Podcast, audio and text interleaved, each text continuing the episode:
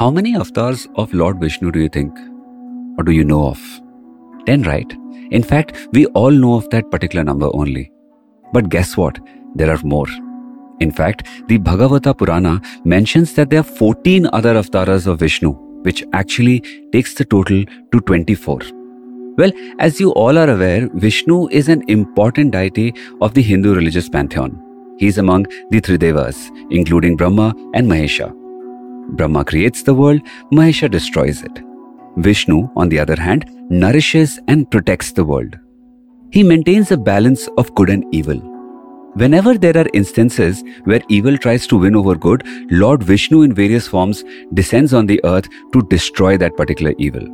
These various forms of Vishnu are called as avatars, as we all know about. The ten well known avatars are Matsya, Kurma, Varaha, Narasimha, Vamana, Parshurama, Rama, Krishna, Buddha, and Kalki.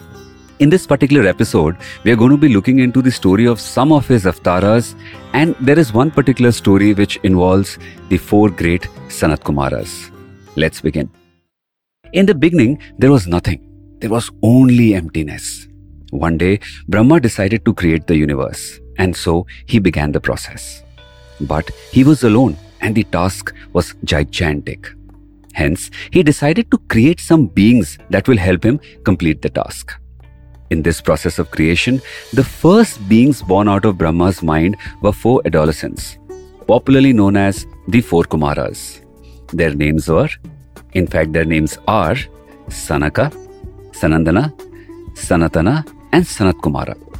Although these four brothers were five years old, they were knowers of Vedas. They were created by Brahma to aid him in creation.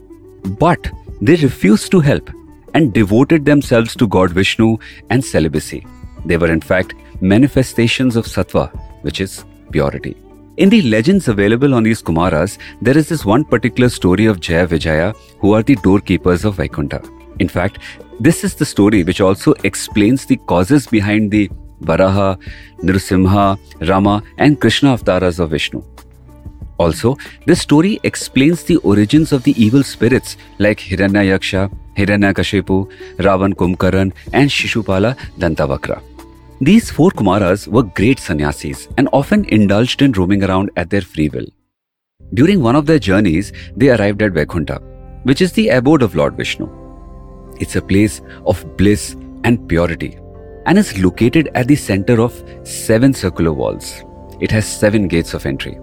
The four Kumaras passed through the first six gates without any hindrance.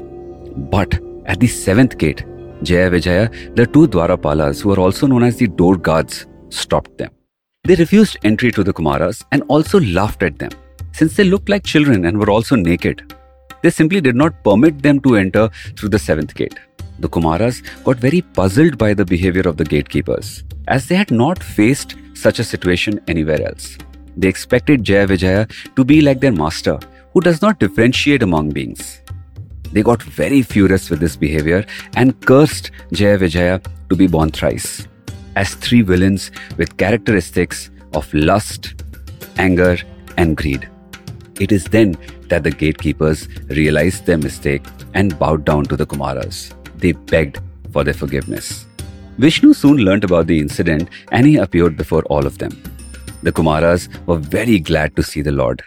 In fact, they requested the Lord to accept them as his disciples. Lord Vishnu accepted this request and also assured Jaya Vijaya, who were cursed by the Sanat Kumaras, that as per the curse, they will be born as demons on earth, but will be released from the demonic birth by the Lord Himself. Then the two gods were dismissed by Vishnu to go and suffer the curse of the Kumaras on earth and return only after the curse had ended. These two banished gods were then born on earth in the Satya Yuga as the Asuras, namely Hiranyakashipu and Hiranyaksha. In Treta Yuga, they were born as Ravana and Kumkarna, and in Dwapara Yuga as Shishupala and Dantavakra. To kill the first set of demons, Lord Vishnu took the Narasimha Avatara. To kill Ravana and Kumbhakarna, he took the Ram Avatara. And finally, to kill Shishupala and Dantavakra, he took the Krishna Avatara. So, from this story, we understand that these demons were nothing but the cursed reincarnations of Jaya Vijaya. And Vishnu had to take these above mentioned avatars to release them from the curse of the Sanat Kumaras.